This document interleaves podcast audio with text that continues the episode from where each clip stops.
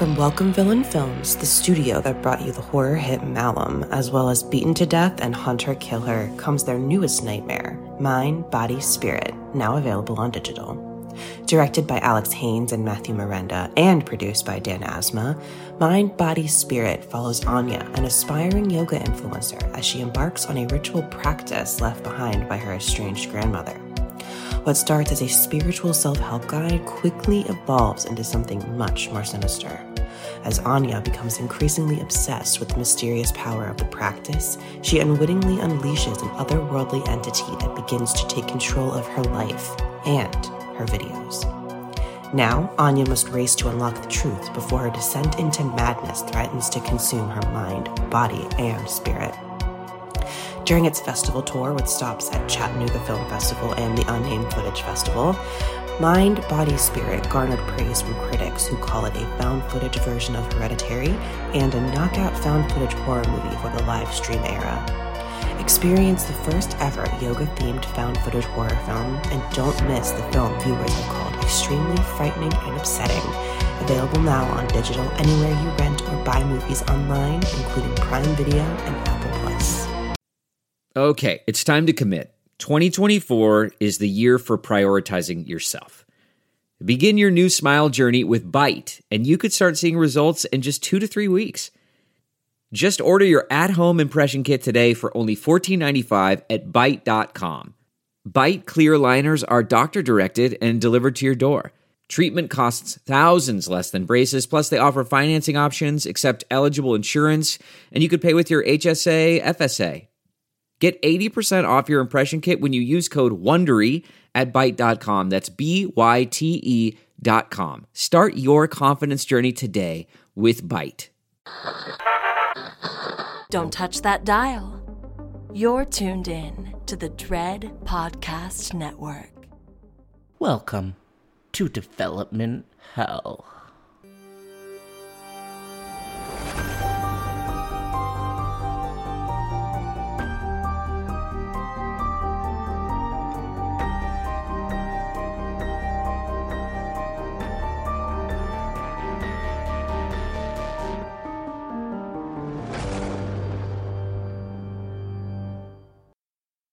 For every horror movie that hits VOD, countless others end up DOA. Development Hell is the podcast dedicated to unearthing these cursed horror productions. We're going to find out what went wrong and then decide if these titles still stand a shot at the green light. I am your host, Josh Korngut. I am a filmmaker in Toronto, Canada. This podcast is a proud member of the Dread Podcast Network. Available now from Dread. Val. Finn, a wanted criminal, hides out with an escort named Val, a demon. Val offers to make his problems disappear if he follows her rules. She has been expecting him all along, and it won't be easy to escape Val's dungeon. Val is out now everywhere you buy or rent movies, and on Blu ray November 2nd.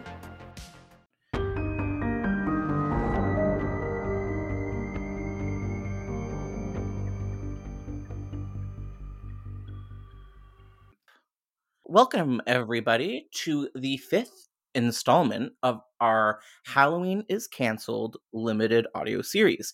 So, this is our mini series where we're tackling five or so canceled Halloween sequels to get into the spirit. And today we are on number five. We're tackling Halloween Bad Blood. That's Josh Stolberg's Halloween Bad Blood. We have a very special returning guest star today. Welcome back, Jinx. How's it going? Hey, thank you so much for having me back. I really appreciate it. Now, I just wanted to ask right up top is this going to be the last installment of Halloween is Canceled Oh, for the oh. season? This is such this is breaking news, breaking news. I don't know. Maybe, maybe not. I want to keep it going till at least Halloween. I have a bonus episode banked. I'm just going to say it. It's a cute little Halloween kills review with my friend Jules. Nice. But we may get another episode squeezed in. We'll see. Who knows how the cookie crumbles? Not me. but this may be the season finale though, so everyone needs to prepare themselves just in case. Well, I just wanted to brace myself. I didn't know if uh, if I was going to be the guest that was seeing out this series. I'm already a little nervous that I'm following up uh, uh, Dunstan and Melton, which was a great episode, by the way. But I mean, how do I follow that act? I could lead in to Dunstan and Melton just fine. Like that's okay. But now I'm following them up too. Like that's that's a little bit of pressure, Josh. Oh, it's a it's a totally different kettle of fish. You know, like they it was um, a circus and a fun one. But you and I, we're like you know we're the seminar, we're the we're the University of Development Hell. It's a totally different thing. I, I, I don't know that I I should ever be put in charge of teaching anyone anything, but um, but yeah, no, I uh, I I'm more the guy that hangs out at the university and just likes to chat movies with people once they're done. No class. way, Jinx, you're a prof. You're a prof energy. You may not know it, but I I believe it fully, and I feel like I am too. I'm like I'm like the college prof, and you're like the university prof, and and one is not worse than the other. You know what I mean? Like two different worlds. You know, I've got a beard. I think I have a corduroy coat somewhere. I can I'm sure I you do. I can I'm look sure the you part. do. I love it. De- uh, the Department of Development Hell. As I mentioned, today we are on Halloween Bad Blood.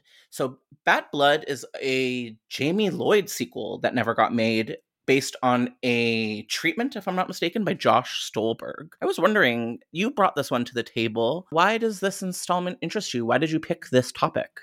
Yeah, so it and I just want to shout out too. It is uh it is written by Josh Stolberg and Bobby Florsheim. So I just wanted to Oh. uh to shout Mr. Florsheim out because he did have a hand in co-writing it. He uh I was lucky enough to interview Mr. Stolberg, but um I didn't get the chance to interview Mr. Florsheim. But when you'd reached out to me to come back on, uh you had mentioned uh, you know, a couple of potentials and Mhm.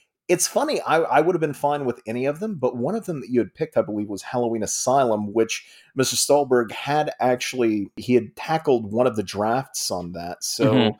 I was like, I was like, yeah, we could talk about that, but I did interview the man, and I know this much more. And there's a lot of like, you know, I have I You have the inside read the- scoop, ba- I- baby. You do. Let's was- just be honest. I was able to read the the treatments for both, and of course, I interviewed Mr. Stolberg, who, who's a great guy, and uh, and not only that, but I mean, I just you know, I, I, I got to be honest with you. We touched on this on our previous chat, but I I love Jamie Lloyd, and the Mhm. idea of getting a Jamie Lloyd sequel. Uh, you know, it, it, it pisses me off that we didn't say have Twitter really any sort of social media background the late '90s. Otherwise, I would have been the first guy trying to push a uh, hashtag justice for Jamie. You know, like it's uh, It's not too late. I, it- don't you have a sneaking feeling she might show up in Halloween Ends? no, No, no, yeah, I do doesn't not. seem Not. As I said at it out loud, all. it felt wrong. It felt wrong. I wish, though, I would love to see Jamie, and I think the appetite and nostalgia is there in a way that it wouldn't have been, I think, pre Halloween 2018.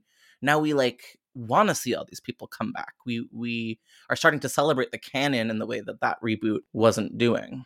Yeah, I mean, I would love that. I we have all these. It, it's been joked about before that Halloween is sort of becoming a choose your own adventure kind of uh, set of continuities, you know, and it's. uh I would like to think that we could dive back into older continuities perhaps in the future, but honestly, I, I don't think that's in the cards. I think Malek Akkad is all about looking toward the future and not Mhm. necessarily going back. So I can't imagine we're going to be able to dive back into the Thorn storyline ever again. but uh, I which mean, is a shame because it, it, you know, I'm I'm a sucker for all of that stuff. Who I knows what HBO Max is going to produce in 10 years from now? We don't know. We don't know what they're capable of. that would actually honestly be the best route for something like Yeah, Halloween in that regard. Like, you know what? If you want to keep Halloween a big theatrical franchise, go ahead and do that. But you Yeah. know what?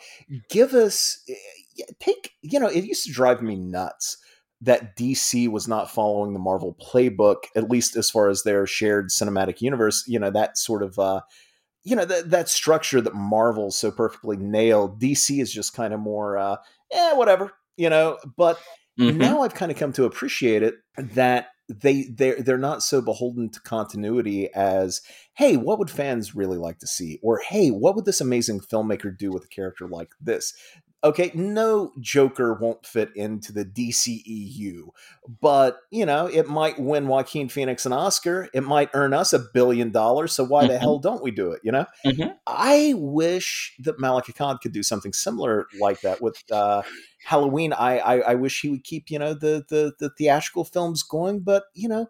Maybe give me an HBO Max mm-hmm. Thorn mini series. Oh, maybe oh, give wish. me uh, yes. Halloween 3D on TV. Maybe. Listen, even if it doesn't happen, the the Jinx curated uh, graphic novels will, you know. So we're gonna get these at some point or another. Um. So yeah, we talked about this previously. You just kind of mentioned it, but I was wondering what how do we feel about both Danielle Harris and Jamie Lloyd? We talked about it in the past, but I want to talk about it again. What was your like first introduction with Jamie Lloyd, the character? So the, Danielle Harris, yeah. The first Halloween movie that I ever saw was Halloween Five, and it was on television. I was a kid; I was maybe like nine or ten at the time, and my brother, who was about six years older than me, he was uh, responsible for terrorizing me with horror movies back when I was a kid. He would uh, he knew I hated horror movies as a kid. I was terrified of being terrified, as mm-hmm. it were. And so, uh, and he delighted in scaring me with uh, all manner of movies. You know, he would uh, call me into the room during Friday the Thirteenth and tell me to watch it with him, and but I could hold a pillow and cover my eyes with it during the scary parts. And inevitably, when a scary part would come up, I would hold the pillow up. He would yank the pillow away, so I would see Jason Voorhees hacking up some poor unsuspecting teenager. Mm-hmm. Um, this is an education. Absolutely. Well, you know what? I wound up becoming a huge horror fan, so he did something right. Yeah. But uh, no, he he was. Uh, I remember he and a friend had come over, and they were watching Halloween Five, and there was something about seeing a child as a protagonist. Being nine or ten myself at the time, and even though it was a scary movie, and even though Michael Myers fucking terrified me the first time I ever saw him, having a child as the lead of the movie, I, I couldn't look away. Like I, I sort of sat down and, you know, I didn't need the pillow. I didn't need to be pranked or mm-hmm. cajoled mm-hmm. into continuing to watch the movie. I was just, I was wrapped. And, you know, part of this is the fact that, you know, as a kid, I probably had a huge crush on, on Danielle Harris. Um, classic, classic. And, and as a 40 year old man, I have a huge crush on Danielle Harris. Um, Are you guys around but, the same age? I don't. I, I would imagine. I well, probably, yeah, sure. yeah. Yeah, she was what was she? She was like nine or ten, I think, uh, uh-huh. when she did Halloween five. So that tracks. I think late eighties. Yeah, but you know, not only that, but and I think this holds true to this day. When you look at Halloween five, and I eventually backtracked and watched. It's so weird. I watched the Halloween franchise completely out of order. I watched five, I backtracked and watched four, and then eventually I got around to watching one, two, and then when I got to three, I was like, "What the hell?" Uh, liked it. Just wanted to know where Michael was. You're not alone.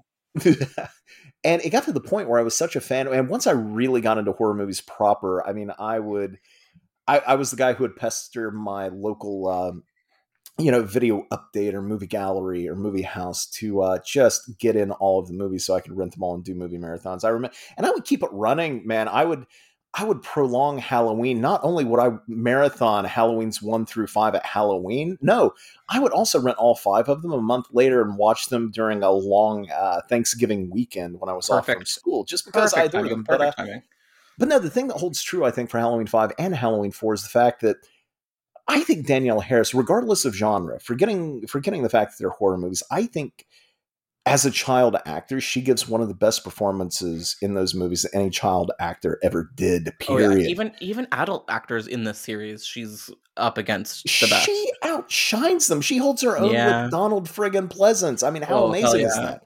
Oh yeah. And so, uh, no, I I mean, I adore the character. I think it was such a smart idea to sort of ground the franchise at that point with a child, and then my goodness, the the filmmakers who cast her, like what a boon for that franchise that they got her because I think the work mm-hmm. that she did was just utterly fucking fantastic. Yeah, Halloween 4 was a real swing and uh not a miss, but a hit. Is a swing and a hit a saying? Because that's what it was. Yeah, swinging a connect, swinging a home run, I think. Swinging you know? a home run.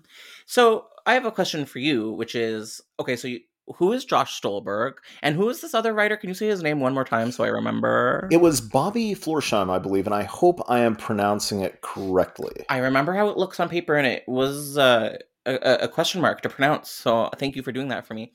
I know that Josh Stolberg had his hand in writing the Piranha 3D remake, Sorority Row remake, Spiral, Jigsaw, all of these modern horror movies. Um, I was just wondering, how did he like get involved with the Halloween franchise to start with? So I believe it started out as a pitch. He had been writing on Sabrina, I believe, uh, back in the nineties. The animated series, right? Or was it also the the live action one? I think it was the animated series. It's I so don't, cool. I don't believe it was live action, which is great. But um, yeah, yeah. yeah. Honestly, I didn't watch either. Uh, I'll admit, it, like those had just missed me uh, when I was a teenager. That if anything even remotely smacked of horror, I was going to check it out. But that, you know, Sabrina the Teenage Witch, like it just. Mhm. it was, but weirdly enough, I would probably because of. Uh, you know the chilling adventures of sabrina the comic book sadly i haven't checked out the netflix series yet but because i love the comic book so much i gotta admit i was very close to going ahead and checking out that old 90s show i never got around to it but i Oh, it's I- it, it's pretty classic. Although, yeah, I think if you're not nostalgic for it, it maybe it won't hit in the same way. I hear you. No, I get it. But yeah, um, Josh Stolberg and Bobby Florsheim, they were called in to pitch to Moustapha Akkad. Um, and they pitched something uh, during our interview. Josh Stolberg called it MVP Michael versus Pinhead. The treatment that I read Good title. uh, was alternatively called Halloween in Hell. And, also a good uh, title. yeah, I mean, I um, I've heard the uh, the alternate title for very, you know, there have been various like Halloween and Hellraiser pitches, I guess, back in the day, like 3 Mhm. or four, and one of them was called Halloween, and it's just like, not as good. you know, I there it depends on on what day it is. Like there are times I hear that title and I'm like, nope, Mhm. and then there are other And- times when I'm like, you know what, I'd watch the hell out of a movie called I know. I, I don't know how because we're about to talk about Halloween in Hell a little bit right now. But I don't know how I've never done an episode on Michael versus Pinhead yet. It seems like a obvious choice, and it just hasn't happened. Well, it's a little it's a little tough to get a beat on probably because not only did you have the Stolberg and Bobby Florsheim uh, pitch, you also had um, oh fucking hell, um, Uh, Dave something. I'm uh, I am completely please edit this out because he's the nicest guy and he's a hell of a filmmaker. Dave I Parker. Dave Parker. Thank you. I, I got the first name right. Good for me. Yeah, he was on my podcast. God, I suck. Uh, Oh, Dave he Parker was cool. It's super nice guy, uh, like super horror savvy, uh, great guy to chat with. Made a couple of great uh, horror films. He did uh, The Dead Hate the Living, and if you ever get the chance, um, he did a Warner premiere movie called um, uh, The Hills Run Red, written by David Schow. That is Oh, I've great. seen The Hills Run Red. Uh, amazing. Love it, love it. It should have been a franchise. We should have had three or four by now. So, uh, but yeah, I Dave get it mixed Parker. up with the houses that October built, but I know I've seen both, and that's what matters. I like that one too. Um, but yeah, he I think he did Halloween, and then of course there was the the time that they approached Clive Barker, and the idea was to get Barker to write and John Carpenter to direct, and oh, what a what a loss that was! Because even though here's the thing, I'm not Mm. convinced that Halloween and Hellraiser goes together. That is No. that is not chocolate and peanut butter to me necessarily. I love both Mm-mm, mm-mm. but uh, I don't I don't know that they belong together. But uh, you, you put Barker and Carpenter on the job, I think they would have given us something uh, pretty great. But it didn't happen. So two, or maybe it was actually your Phantom Limbs article about this item. But I think I read that uh, Halloween in Hell sort of involved a survivors group of final girls, including uh, Kirsty from Hellraiser and Danielle Harris's character Jamie Lloyd from Halloween, as a sort of um, support group for final girls. yes, Is interesting because that will play a role in the title that we're talking about more specifically today, Halloween Bad Blood. yes, yeah. So that was uh, it's funny because. Uh, Stolberg and Florsheim, they went in to pitch Halloween in Hell, and uh, apparently it just it it didn't go anywhere. And so they took, no, wow. Yeah, and so they they kind of took the core idea uh, that they had with Jamie Lloyd being the protagonist, and uh, and they Yeah. sort of just divorced it from Hellraiser, and then they they created Halloween Bad Blood, which we can dive into. But yeah, the uh, I don't know. I, I love the I I really love the idea of a support group filled with survivors of other horror movie franchises because if I can talk about myself for a moment here, I and this and it is worth noting that this treatment would have been written around I think he said November of 2000. I don't know if that was Halloween Mhm. Hellraiser or if that was Bad Blood, but in any case this was like 2000 or so, but I was completely unaware obviously of of this treatment, or I was unaware of anything that just hadn't been made. You know, uh, Halloween at that point was just Halloween H2O to me. In 2004, Fangoria uh, did this. Um, oh, it was kind of a contest called uh, the Blood Drive. They had already put out one DVD compilation. What it was, uh, it was open to all horror film filmmakers to make a short horror film and to send it into the Blood Drive. This would have been for the Blood Drive 2. And uh, basically, they would get judged. And then, if you had a winning entry, it would go onto a DVD compilation that was branded like Fangoria. And they did two of them, right? Mm-hmm. I entered in a short film that I shot uh, for the Blood Drive 2, and it was called Support.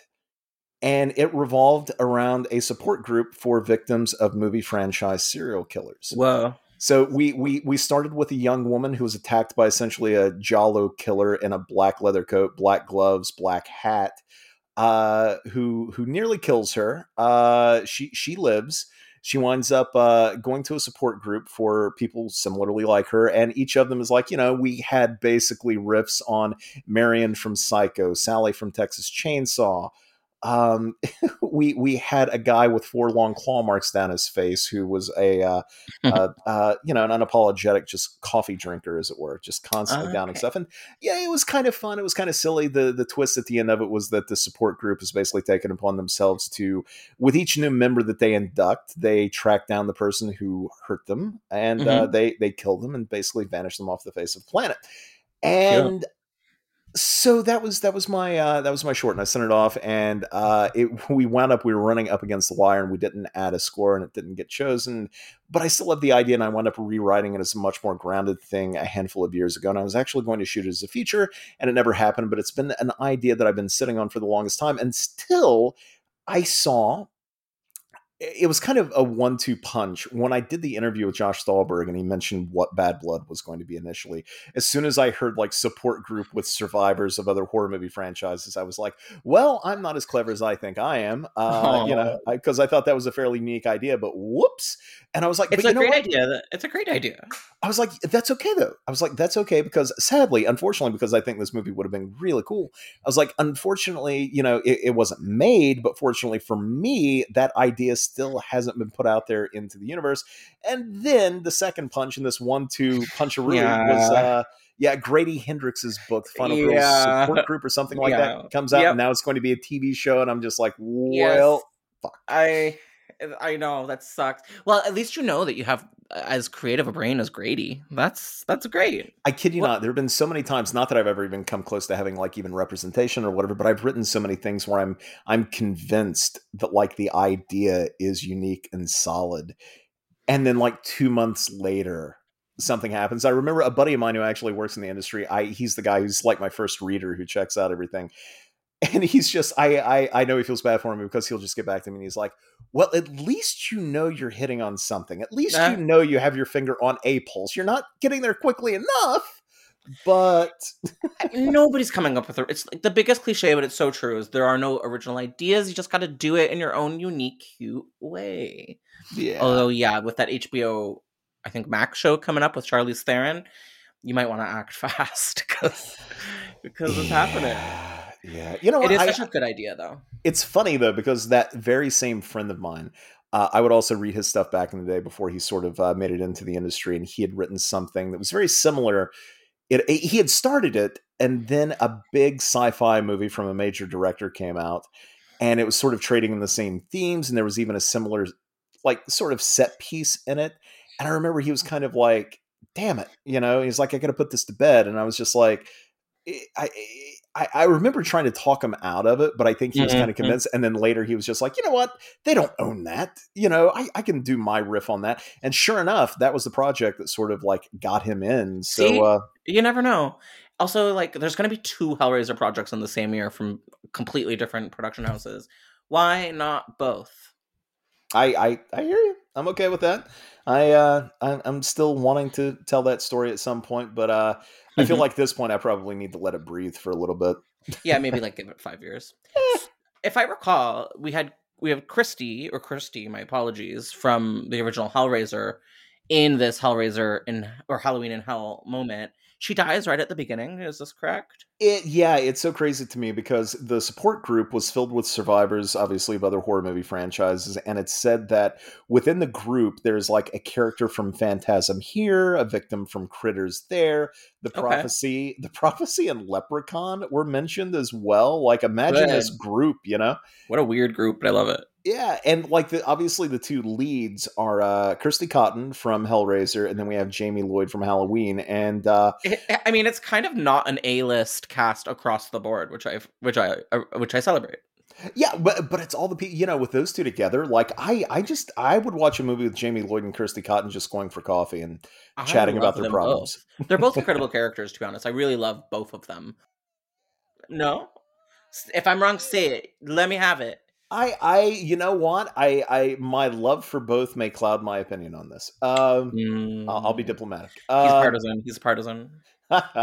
but no, so uh, apparently in the support group meeting, Jamie, you know, she discusses with them like Michael Myers, the curse of Thorn, the fact that she can't have a normal life, like which is a really smart way of sort of cluing in uninitiated viewers who maybe you know haven't seen all of the previous Halloween movies. You know, we we get caught up to speed pretty quickly on who this woman is. And uh, the meeting ends. The survivors head out into the parking lot, and Michael Myers attacks. Kirsty Cotton, which I love this idea that Kirsty Cotton from Hellraiser steps in to save Jamie Lloyd from Halloween.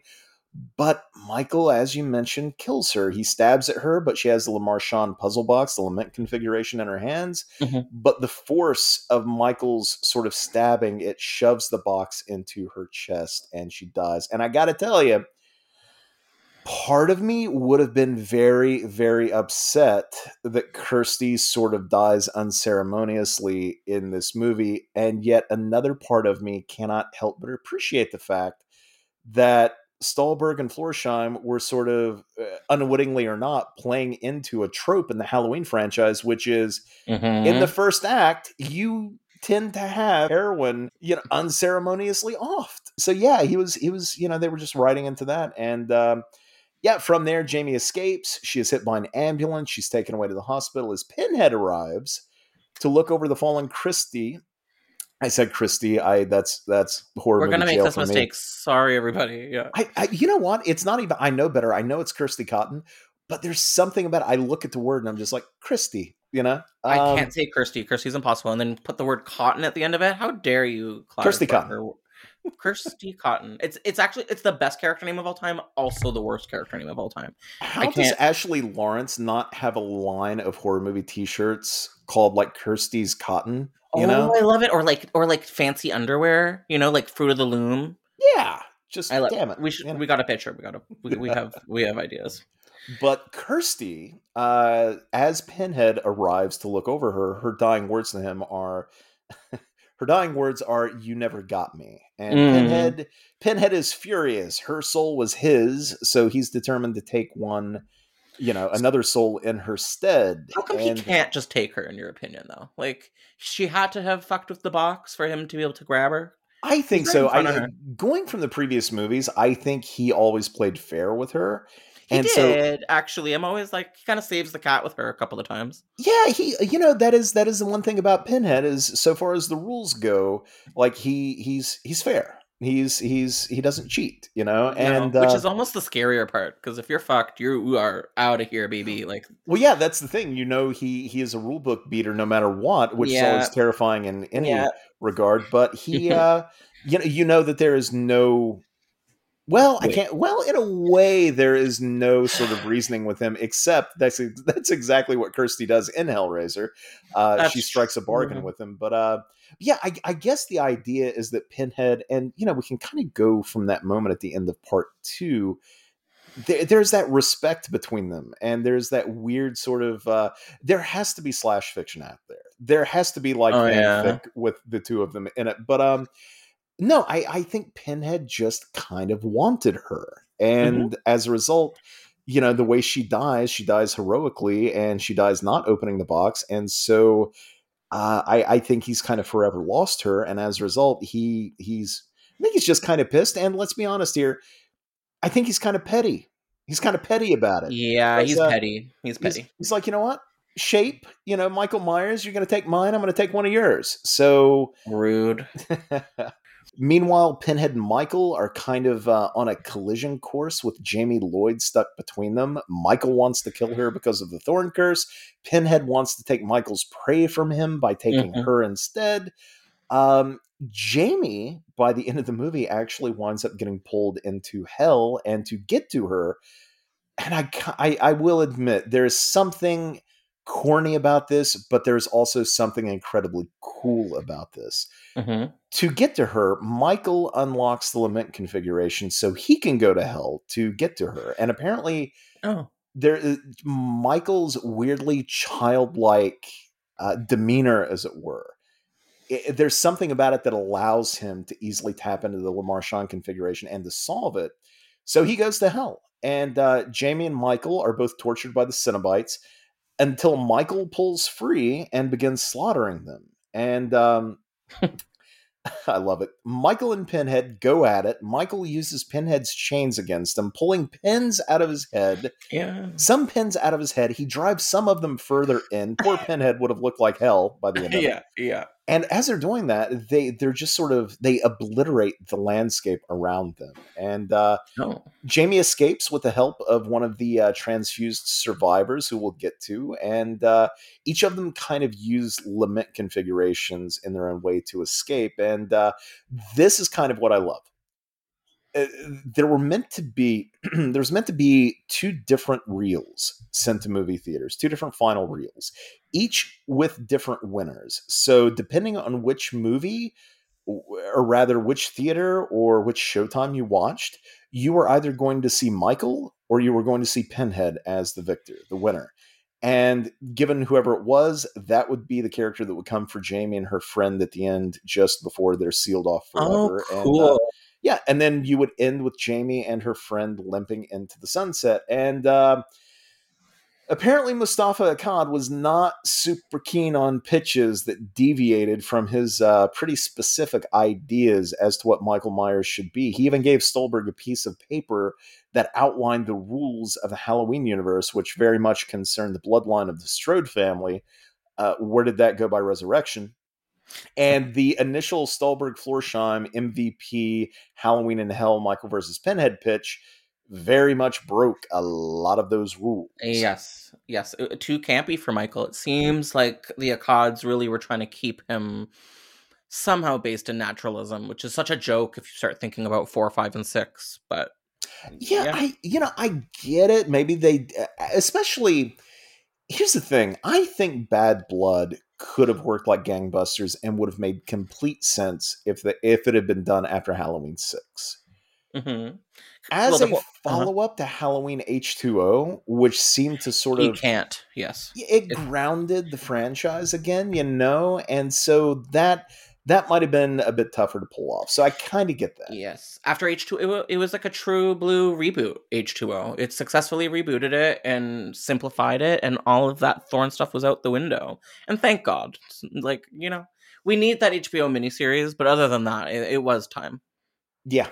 Yeah, and it's funny. Stolberg noted that he had originally wanted Jamie Lee Curtis back as Laurie Strode in the lead. So their really? version of MVP and their version of Bad Blood actually would have been Laurie Strode in the main role. But Stolberg and Florsheim were told that Halloween H2O was her last film. Yeah, she was. I feel like she was vocal about that at the time. Yeah, uh, ha ha yeah. ha. Because yeah, right after she she does the opening of Resurrection, which I just hate. I know I it's it not so for you. It's not for Jinx. We have to respect that, everybody, and we do. I hiss. I I cat hiss. it's gross. It's it's disrespectful to say the least. Yes. I know. Um, but yeah, no. Uh, so with Laurie out of the picture, but Akkad still wanting to stick to the Myers Strode bloodline, Jamie was brought back into consideration, uh, which I thought was really interesting, and it would have been. It, I would have been curious to see, like, if they had written a screenplay, you know, really fleshed it all out, how they would have accounted for Halloween H2O. It's like, okay, if you're bringing up the idea of the bloodline again and the curse again, then why is Michael going after Jamie again instead of also trying to go after Laurie? You know, it just it, it's you have little... to have some weird montage at the beginning that's like Laurie's dead, Jamie, just like they did with Part Four. Oh, that would have been that would have pissed me off too. So yeah, it was Honestly- weird in part four, to be honest. Halloween H2O has the best ending that that original run ever ever needed. Yes, So, and I, I don't know if it was you or if it's my friend Emily who says, and I think it may be Emily, that the reason that the beginning of Resurrection is so repulsive is not because they disrespect Laurie Strode, but because they disrespect the ending of H2O. Was that you or Mhm. was that Emily? I believe that was Emily, but I agree with her wholeheartedly. It's true. It's true. It's a real slap in the face. I hate it. Um, it's also funny though. that like first he crushes the larynx, then he puts the mask on him.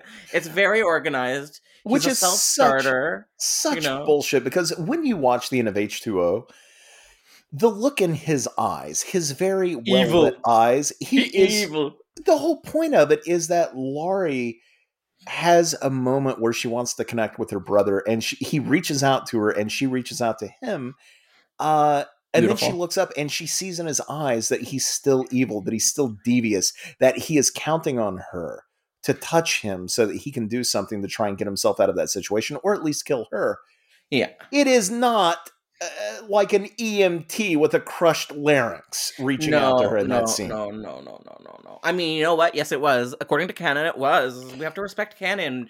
The movie's Uh, not Busta canon. Rhymes killed Michael Myers. This Nope. is the canon that we live in right now. I I'm- refuse it. I refuse it. I, I still want to see Halloween Retribution where we see the death of of uh, Freddy because it seems cool to me. It's weird to me how this Hellraiser crossover kind of turned into Bad Blood. I- Um, I wasn't aware until I was reading your article, your Phantom Limbs piece about it, and it's it's cool because you're you're going from one like super outrageous, very campy uh project into what feels like a more traditional modern Halloween, which is Halloween Bad Blood. Yeah, I think so. It, it- I mean, Bad Blood. It sounds like still would have been a little heightened, a little, you know, a little fun, a little funny, you know, a bit campy here and Meta, there. right? It seems very Oh, meta, Totally. By the end of it, it would have been meta as hell. And which I, is not Akkad approved. Don't be meta with Akkad. He doesn't want that. yeah, and but I looked at Resurrection again, and I remember Busta Rhymes in a Michael Myers mask and costume, cursing out the actual. Michael. It just, I, I feel like uh, the, I feel like Moustapha hated Resurrection. This is the energy I got. I feel like Moustapha was right too. you know that I at least for the next month or so I'm pro resurrection and there's nothing you can do to change that and we have to celebrate each other for who we are. Jay. Okay, that's only fair. That's only fair.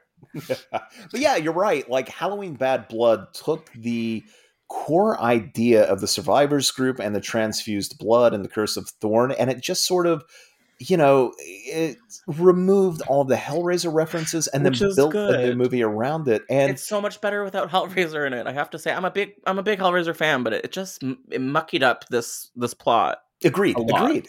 And this is, I mean, uh, that that Halloween Hellraiser movie is a movie that I 100% would have watched. I don't know that I would have dug it. I got to tell you, Halloween Bad Blood. I, I get the feeling that I would have dug the hell out of this movie. I really do. Wait, so why do you think after the huge success of Freddy vs. Jason that we never did see another versus in the franchise world? Do you think it's because Eh, they didn't want to be compared to it, or eh, what? What do you think the cause was there? I think it was just the lack of franchise characters to go around because you know it, it feels like there's so many, but when you know you look at who owns who and then the compatibility. I mean, you have Freddy mm-hmm. versus Jason, which that makes all the sense in the world.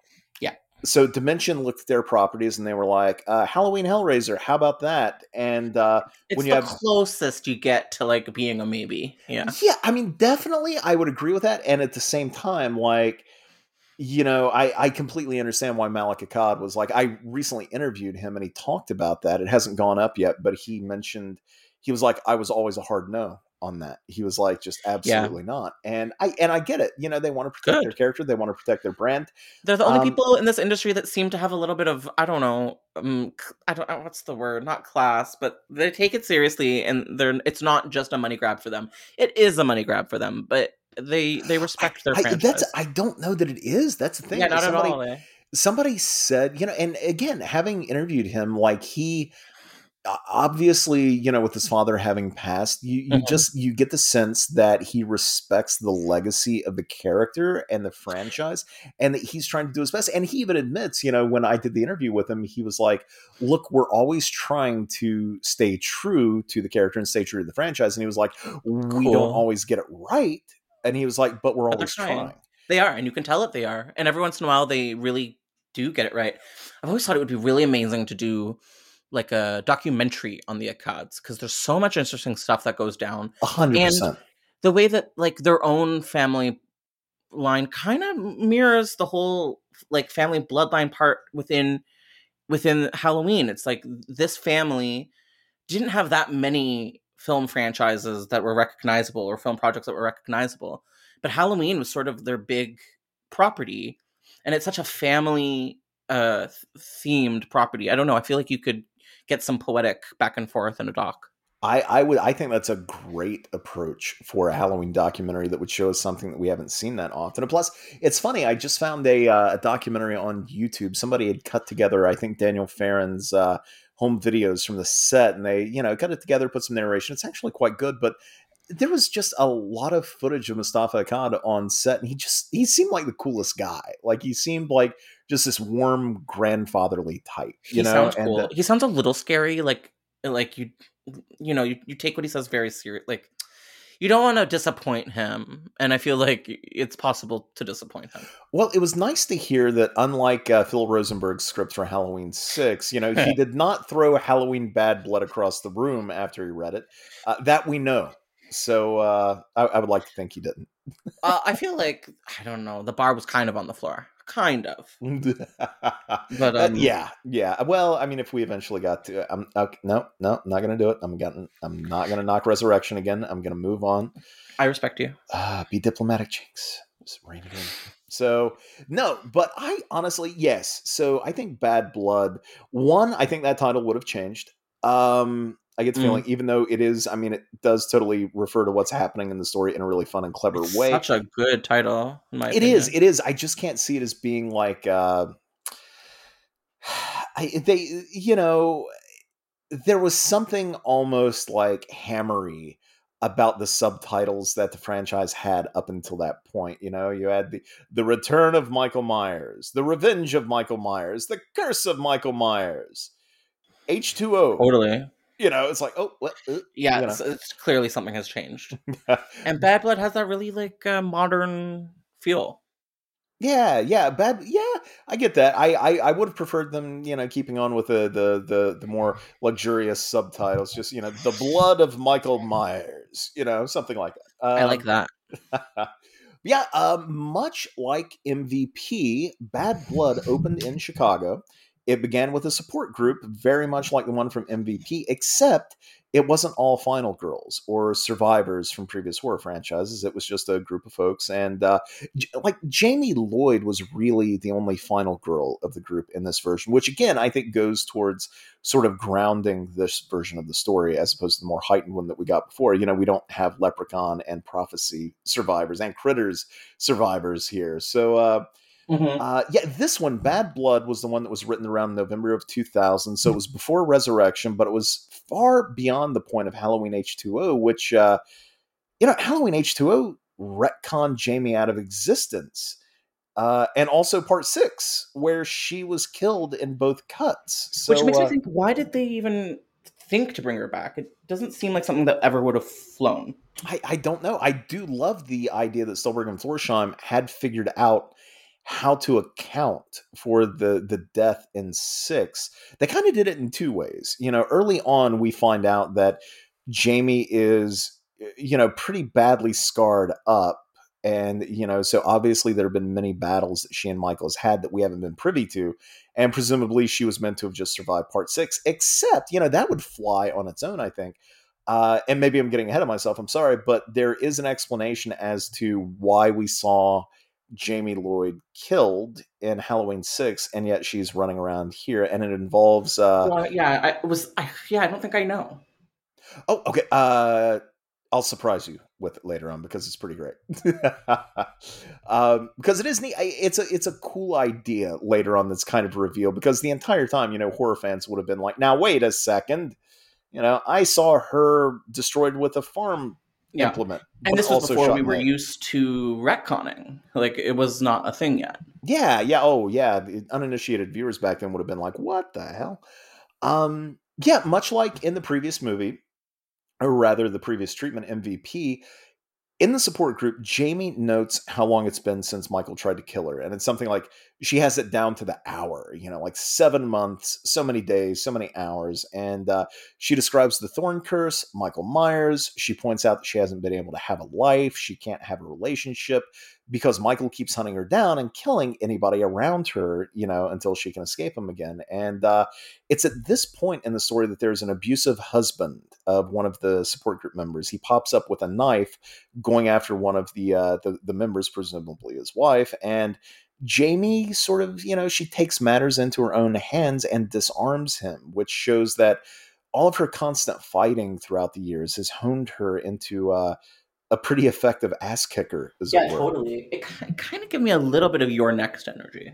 Yeah, oh, totally, totally. Which would have been so cool to see Danielle Harris in that kind of role. Which we do eventually see her kind of in that role anyway with uh, Mary Beth in the two Hatchet sequels. Yes, and she kind of looks like. Dude, what's the lead from You're Next? Do you know her name offhand? Uh, Sharni Vinson.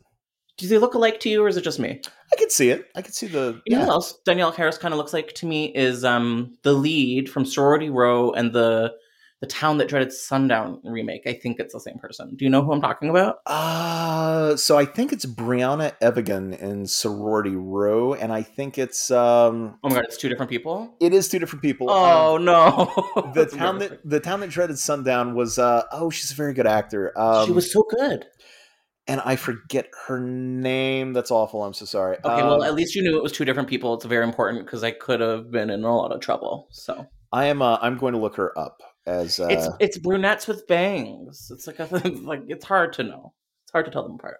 I'm talking about a great movie. The Town That Dreaded Sundown remake is better than it had any right to be. I just watched it this weekend, and I loved it. Except for like, if it wasn't for the ending, which I'm not a fan of, I think it would have been kind of a like a classic.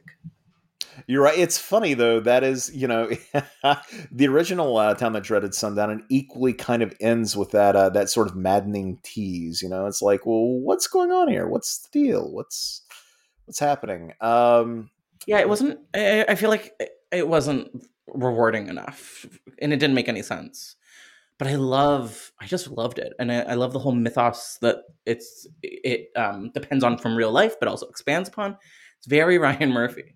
No, totally. Which I I I, I really love some of his forays into uh, into horror. I really do. Uh, I know it seems to be hip as hell to knock him sometimes because not mm, every season of American Horror Story is sterling. But I'm like, you know what?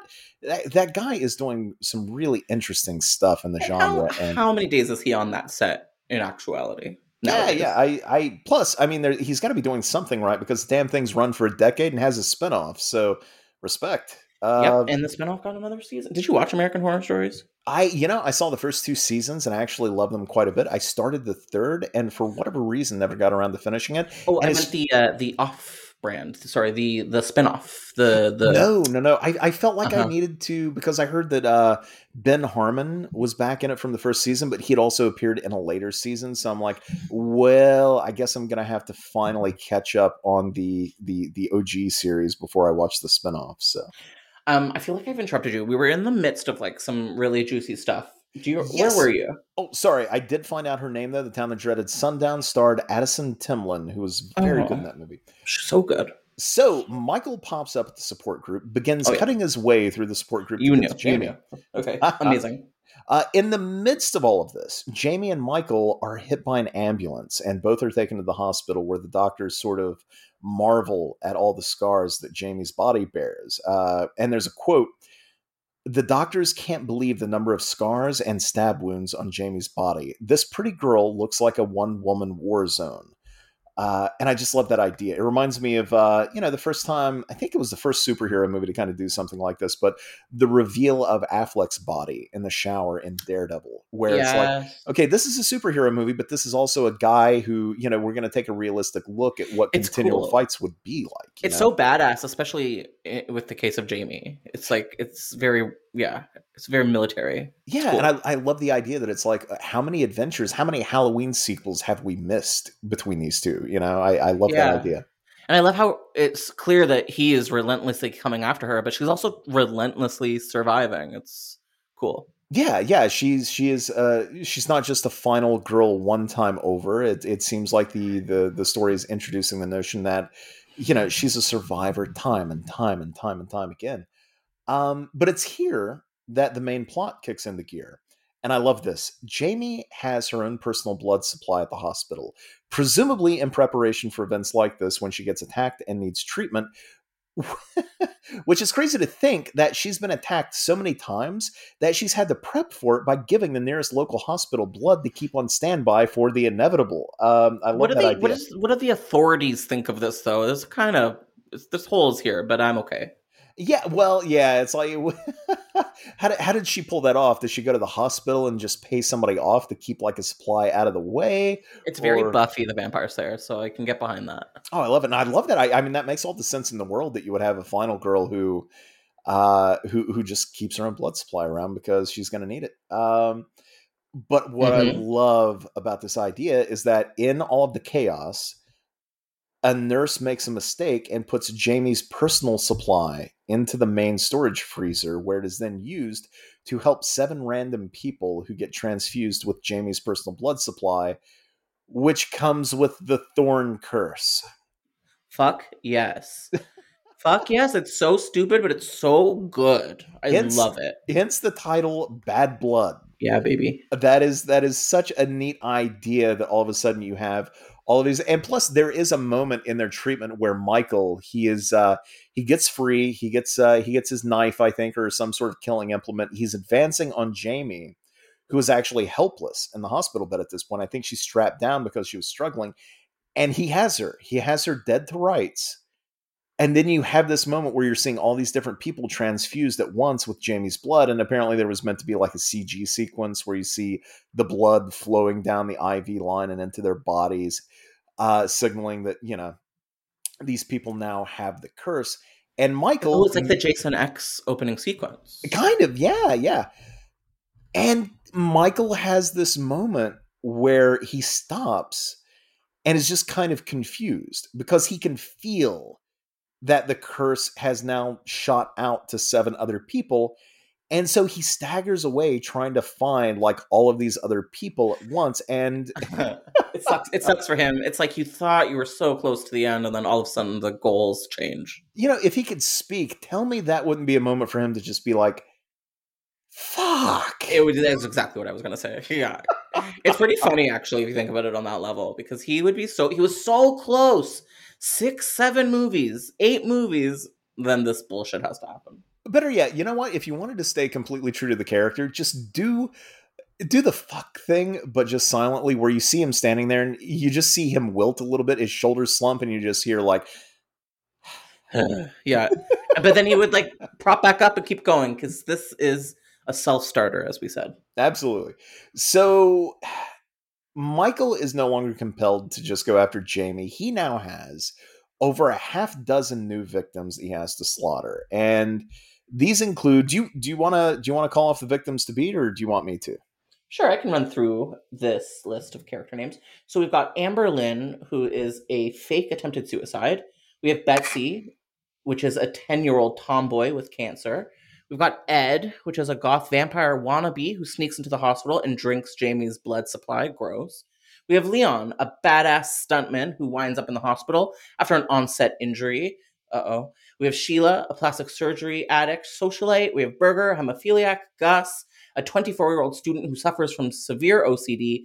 And then last but not least, my favorite character, we have Horace Merriweather, uh, an eccentric serial killer enthusiast whose gothic house is home to an extensive collection of items related to Michael Myers' exploits. Love it. Yeah. And I don't believe he doesn't get transfused, I don't believe, but he is definitely like one of the major supporting characters in the story. Who would you cast? Who would you cast as Horace? You know, they said uh Stolberg said like uh well actually I think it was in the treatment, think Steve Buscemi and uh All right. you know, I can't top that. So you No, that's good. And, You know, if it was today, it would be like some 30 year old that's like hot, but like with glasses on. it would either you- you're 100% right, it would either be that or it would be like uh uh like something fan servicey, like uh you, you Oh, you yeah. get- you would get Robert Englund in the role, you know, or oh, uh, if this was 1998, absolutely. uh, which I would be okay with. I think that would actually be pretty cool. Um, Well, I mean, Wishmaster is my favorite movie, so me too. yeah, ah, but Wishmaster is so good. Uh, did you just see uh, Peter Atkins, the guy who wrote Wishmaster? He is publishing his original screenplay for Hellraiser Bloodline. Uh, No? which is Oh, yes, I did see this. So yes, we get to read his original screenplay now, which differs wildly from the butchered theatrical version of the film that we eventually got. So I'm, I'm which I like, on that. but yeah, it's very Butcherino. You know how like there's like five subtitles that is interchangeable in all horror movies. Feel like Bloodline actually would also would have worked pretty neatly for this one, yeah, Halloween Bloodline. Yeah, no, that that would have it would have fit. like a cute direct-to-video sequel that like had its moments. Yeah, you know, that's totally what this movie seems like it would have been. And that's not a knock against Stolberg or Florsheim. It's no knock on the story, which I think No, totally at all. could have been theatrical. But this seems like this was the kind of era where Dimension was starting to transition all of their major franchises to direct to DVD or direct to video, you know? Yeah. So huge time. It was when directed DVD was a huge, or just even becoming a huge market. And um, as you know, even better than I do, they were really starting to investigate direct to video uh, items for the Halloween franchise, including Two Faces of Evil, which actually sounds pretty good and did turn into H2O, if I'm not mistaken. Yeah, yeah, I think that would have been cool. Um, yeah, and I honestly, I think we probably have the Akkads to thank for keeping the franchise theatrical. I think they were probably, you know, that that was probably one of the many issues Yes. that the Akkads and Dimension had when they were wrestling with ownership over that uh that franchise. But I'm I'm glad the Akkads. Well, they were right because it, it destroyed Hellraiser for so long. Because we got even- like 20 years of unwatchable Hellraiser movies. well, Okay, fine. Hellworld was incredible, actually. No, no, no, no. I think I, I talk about it every other episode. I probably said it to you. I I I like Hellworld. It's so funny.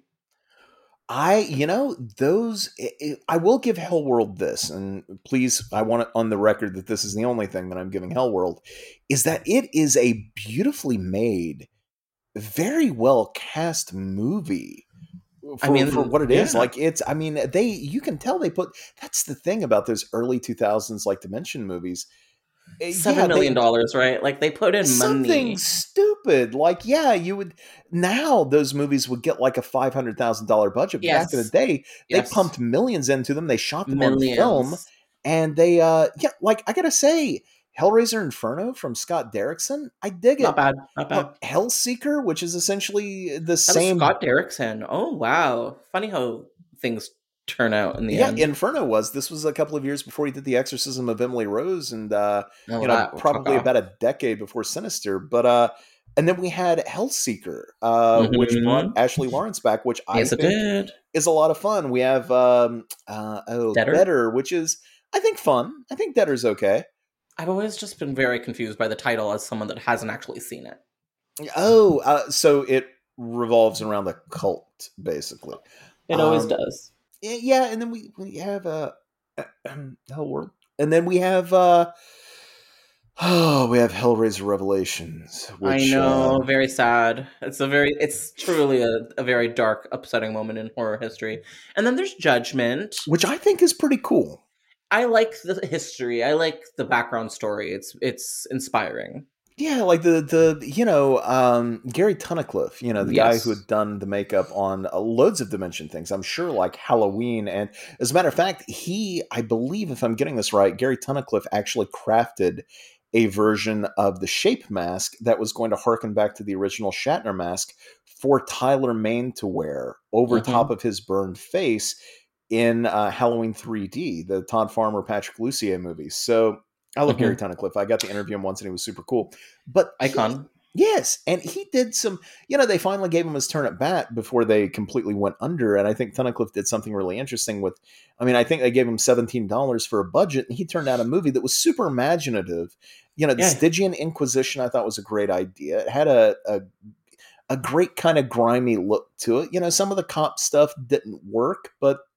I, I think he showed incredible promise as a storyteller, and I wish he had been given another another turn at bat. Yeah, uh, you know, with an actual with some real support behind him would be nice. Give him a five hundred thousand dollar budget. I think he would have murdered. Did he not even get that? Was it like two hundred and fifty thousand dollars or something? Pro- it, it was. I'm sure it was something not great. It's Uh, just let the franchise go, please. If you're gonna do that, it's just so rude. well, that's what bums me out. Is now Hellraiser's been discovered and it's been parsed out. Where we have you know Yeah. David Gordon Green doing the HBO series, and we have uh, which I'm excited about. We have uh, Ben Collins and Luke Piotrowski having written. Uh, a Hellraiser movie directed by David Bruckner. So we have the creative team behind the Night House, which was fucking incredible, Mhm. doing a Hellraiser movie. There was that super exciting casting for Pinhead. Yep, Jamie Clayton. Yes, everything is going right for that movie. Uh, David Gordon Green doing Hellraiser, I'm not so sure about, but I'm willing to wait. Is it how goes. happen? Is it gonna happen? I, that's what I keep asking. Well, I Is tell I'm, you I'm not convinced. What bums me out about all of it, and I, you know, I don't want to, uh, as somebody has pointed out about other things online, and I think they're right. I don't want to second guess any creative team's decisions, and you know, I'm I'm willing to Mm, to see I them do. out and check anything out. But what bums me out is. uh you know, we got the movie and we have the HBO series, and I haven't heard Gary Tunnicliffe's name anywhere. No, and this is a man who won't. worked on that franchise for nearly 30 years. yeah. So it's like, wait, come on, just get bring him back. Damn it. it's it's horrendous when that happens. Like with Mancini and the, and the reboot at Orion or Orion. Yeah, Um, that was yeah, that was gross, gross, gross. Yeah, but at least we have these. I don't know. These projects seem fairly prestige, and it's and it's not how we've seen Hellraiser in so long. So I'm ready for it. Absolutely. So Bad Blood, I think, would have been worthy of theatrical, but at that point in Dimensions uh, Mhm. history, you got to know they were probably, if they would have ever picked this up, they probably would have pushed hard for direct to video. Um, and I, you know, I either way, I, I kind of wish this. No, I, I'll say it. I really wish this movie existed. I wish that somehow, some way, it had gotten made uh, at some point because I think it would have been a lot of fun. Because my goodness, we have Michael who's now pissed off, trying to track down a group of characters who are now cursed with, you know, Thorn. Yeah. Just by virtue of the fact that they were transfused, and honestly, like going through the body count, like a lot of these sound not just the set pieces, but the characters themselves at times sound really fun in the way that they were set up. Like, um, okay, so first up is Amber, uh, who Michael chases out of the hospital. Like, she is essentially victim number one. He goes after her, and there's a twist on the scene in the original Halloween with, uh, you know, near the end where Laurie is running from house to house and she's screaming for help. And, you know, the lights turn on and then they turn off, and you can tell that people are ignoring her because they don't think that she's actually in trouble Amazing. there is a twist on that sequence where this Amber character is running around. She eventually, Michael's almost on her, and she's like, "The hell with it!" She, I think, she grabs a brick and she breaks into somebody's home.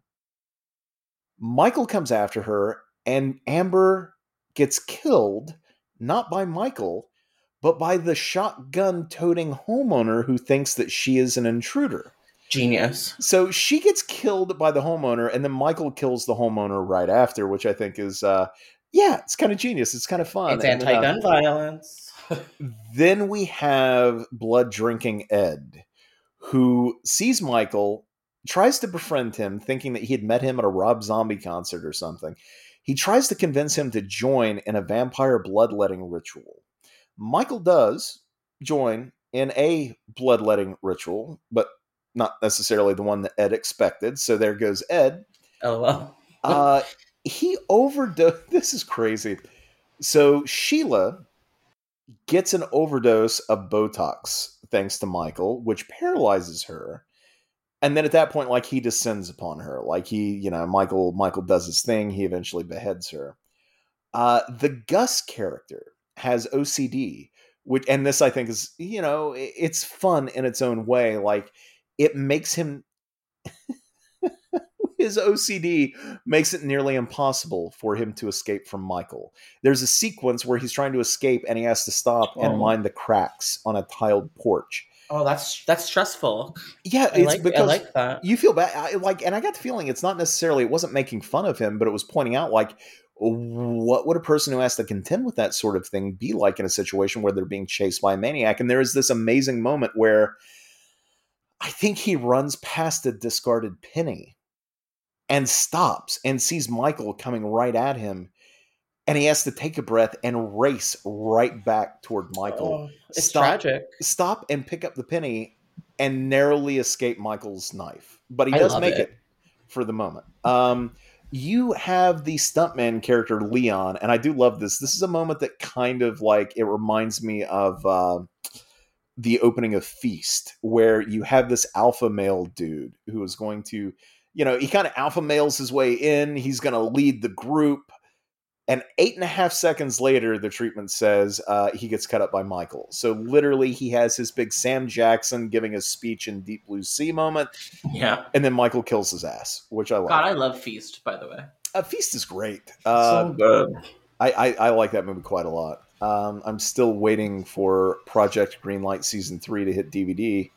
Where is it? It's been 18 years. Are there even DVDs anymore? There were uh, fair point.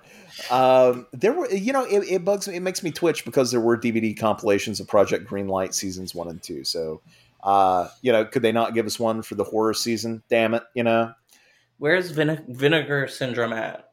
yeah, that's Pick pick it up. you joke, but maybe you know. Oh, yeah. I could throw that out to him. Um, there is Betsy, who you pointed out in the uh, the earlier version. She is a ten year old cancer survivor. She's kind of a tomboy, and I, I love it. Again, you know, you, you have the idea of a character with OCD trying to escape a slasher. In Betsy, you have a cancer survivor who isn't afraid of dying. So I, I love the idea that uh, Stolberg and Florsheim are taking these characters and they're sort of tweaking the archetypes and the tropes to be like, well, what would it be like? Let's let's look at different people and how they would react in a situation with the slasher. You know, what would a badass alpha male who's proud of himself look like? He's probably the guy who would be cocky and get his ass killed straight away. Uh, Mhm. The OCD guy, you know, would have trouble escaping by virtue of like trying to contend with uh, OCD. You know, we have a cancer survivor who, you know, doesn't give a shit about dying. So how is she going to react in that situation? Then, on top of all that, there's the character Berger, who is a hemophiliac, who could die from a paper cut. Now having to run away from a masked slasher. Like, that's a great idea. It's so clever. All of these are just so good. So we have. So you mentioned Horace Merriweather. Let's go ahead and think Steve Buscemi or uh, or '90s Robert Englund. I don't know. Uh, Mm-hmm. who he and Jamie know one another, and um, Jamie sort of believes that Merriweather's home is kind of her safe haven. And from the treatment, quote. We also find out that Horace and Jamie share a symbiotic relationship. He has paid Jamie for Myers' artifacts in the past, allowing her to live on the lam. We even find out Horace was the one who Oh. helped Jamie, and this is the major thing which I love. I, I don't know that I would buy it, but I love the big swing. We even find out Horace was the one who helped Jamie change her identity and find a decoy, although it resulted in the death of her doppelganger, actress J.C. Brandy Yeah. unquote. In a conversation between Jamie, Horace, and Betsy, the trio realize the connection Jamie has to all of the blood transfusion recipients, and therefore understand why Michael is now targeting numerous potential victims. So we have Jamie, we have Betsy. At this point, Gus and Berger headed along to Merriweather's as well, and they get killed. So we're down to Merryweather, Jamie, and Betsy. And um, unfortunately, Horace, Horace, Horace bites it. So you know that's very sad that Merriweather. Uh, you know, I, I I would just feel sad if Steve Buscemi got stabbed to death by Michael Myers. I don't know why. Me too. It just it, it makes me sad to think of. It's I, actually how the, it's how Ghost World ended. You know, I, I flashed The Sopranos, the end of what season four when uh, Tony kills Steve Buscemi on his porch. It's like, ah, did, did you have to do that? Spoilers, God. Okay, it's Okay. 18 years old. so Merriweather is dead. The climax finds Jamie and Michael alone in the now deceased Merriweather's collection room, quote, where he stores every weapon from the Halloween movies, unquote. I yeah, this is where it gets idea. meta as fuck. Is this the first time it gets super meta? No, because he's obsessed with Michael Myers. Yeah, oh yeah, we had we had already started tiptoeing toward there, but then now with the climax, Jamie and Michael Myers are doing battle. They're wielding every weapon they can get their hands on. "Quote: It turns into an all-out slasher fest between a badass Jamie and Michael as they go toe to toe. This is what we've been waiting to see. Jamie is obviously well trained; her whole life spent preparing for this moment." Unquote Mhm. the story at this point also brings back the uh, the connection, the telepathic connection between Jamie and Michael that we saw in Halloween Five, which allows the two of them to have kind of a sense of what their opponent is going to do. So not only are these two well trained killers in their own right, but they they they they can kind of anticipate what the other is going to do before it happens. So. I, I think the idea of having that like the attack and counter attack Mhm. just be kind of wild, you know, between the two of them. I think that's so much fun. And uh, but weirdly enough, Jamie is saved by Betsy ultimately, who uses the heavy farm machinery that dispatched Jamie's double in Halloween Six to subdue Michael before Jamie ultimately finishes him with the first butcher's knife that Michael ever used. The tre- it's so much. I mean, it's just fun, you know. It's very fun. Uh, the treatment concludes, quote, the original butcher's knife that started it all will be the instrument that will dispatch Michael to his death, and Jamie and Betsy limp into the sunset, unquote. End of treatment, end of Halloween Bad Blood. Oh, it's so clever, and I can see how they were almost trying to pander a little bit to the Akkads, but they did it wrong. Eh, Well, eh, yeah, you know, eh, Moustapha Akkad said that he was all about following the Strode Myers bloodline story. Tell me they didn't do that. Like they, they, Oh, they did it. they did it, and they did it brilliantly. It's it's it has like a Freddy versus Jason energy. It, very fun, very That's- like fast paced.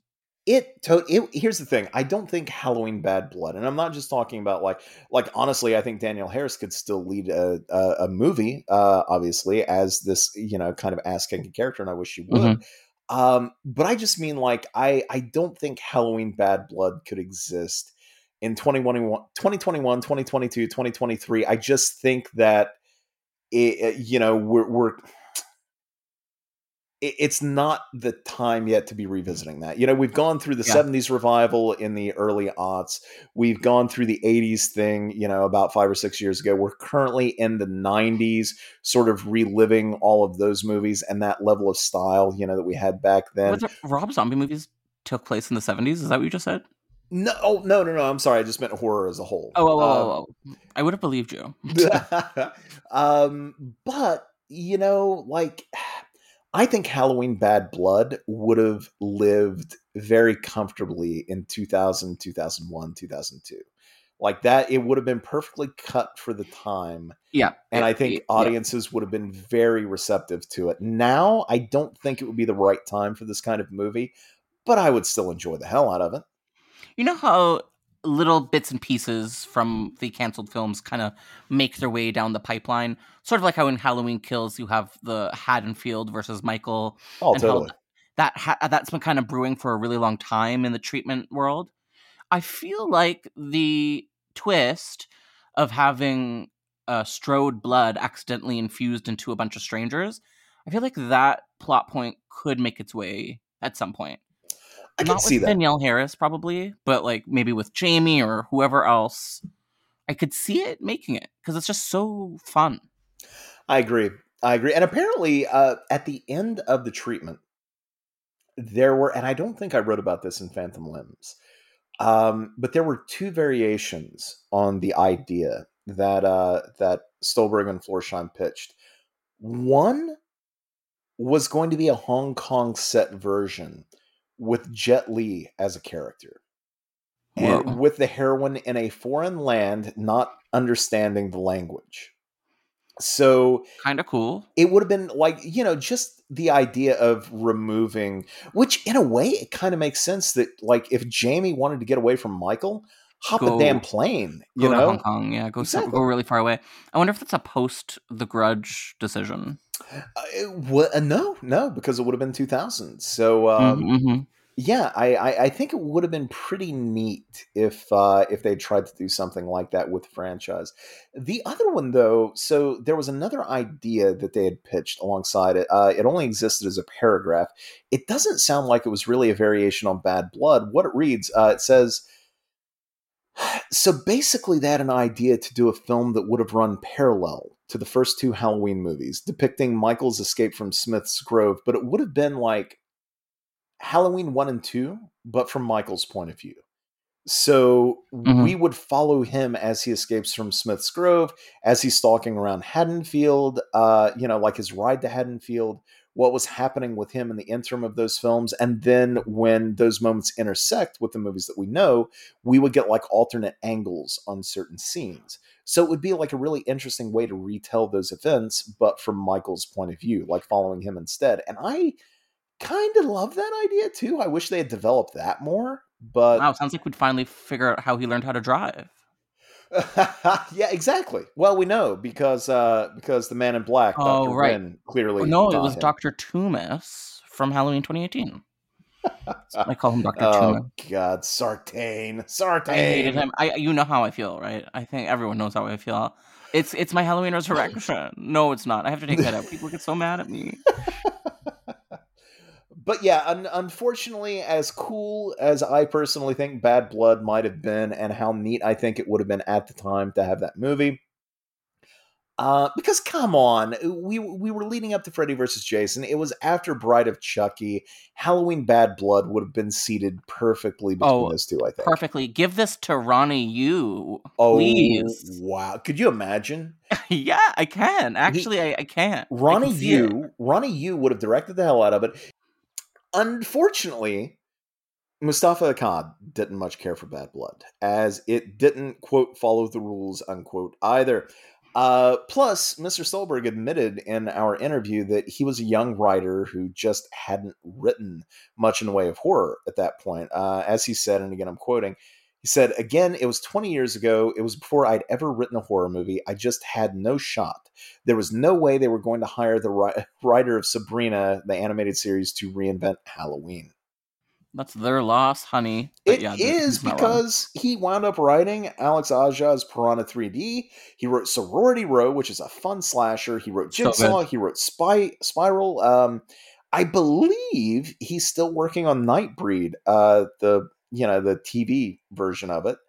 Oh, um, oh, interesting. There's a potential new Saw sequel, um, and he eventually worked on another potential um, Halloween film, as we noted, called Halloween Asylum, mm. which I think uh, Matt Vane had written a draft of it, and then Stolberg was brought in to sort of do a take on it. And so there is a Josh Stolberg penned Halloween Asylum, which sadly didn't get picked up. And so, I mean, the man has pitched on Halloween three times now. I, I mm-hmm. at some point in the future, I hope he gets to fully sort of see one through someday. You know, I think he deserves it.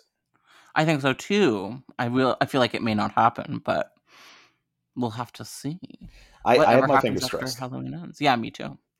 Yeah, I think you're right. I don't think this one is ever going to see the light of day, which is such a shame because I'm such a fan of um, the plot. It's so fun and so clever, but it definitely has that mid 2000s, early 2000s energy that because the canon got squashed by Busta Rhymes, you're not gonna you're not gonna see it. Um, I love that. That was so good, Jinx. This was like a really fun like really fast paced episode, which definitely is in line with Halloween Bad Blood. Yeah, I, I think it's a movie that would have just clicked by. Yeah, absolutely would have. Um, all right, Jinx. So where can we find you on the internet if you want to be found? Uh, sure, people can find me. So I host a podcast called Scream Addicts, which is currently doing a side project called Hammer Pub, where in co-hosts Ali Chappell and Paul Farrell and I have a drink or two, and we provide a running commentary for a Hammer film. I believe, Josh, you are coming on soon for The Woman in Black. Is that right? Yes. Hell yes. Good deal.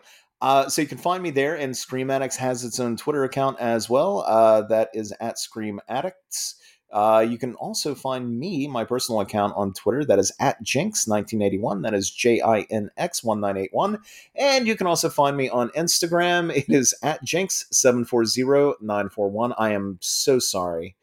Uh, that is JINX 740941. It's too many damn numbers, and I apologize. But yes, that's uh, that's where you can find me. Otherwise, uh, you can check out my work at Bloody Disgusting. I have four different columns that I run, and uh, they are Phantom Limbs, Larval Ink, Mask of Insanity, and Blood Ink Staples regarding, respectively, unmade horror sequels, early versions of films that changed wildly by the time they were released uh, fun stories from actors and actresses who wore makeup or masks in horror movies, uh, playing villains, that is, and horror comic books. Josh, it is always a blast. I'm happy to come back anytime. Uh, yeah, it'll be sooner than later. Absolutely.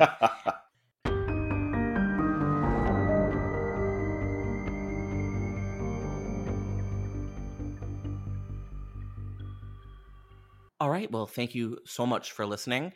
And we'll be back with another episode of Development Hell. Thank you for listening to the Dread Podcast Network. One, two, three, four.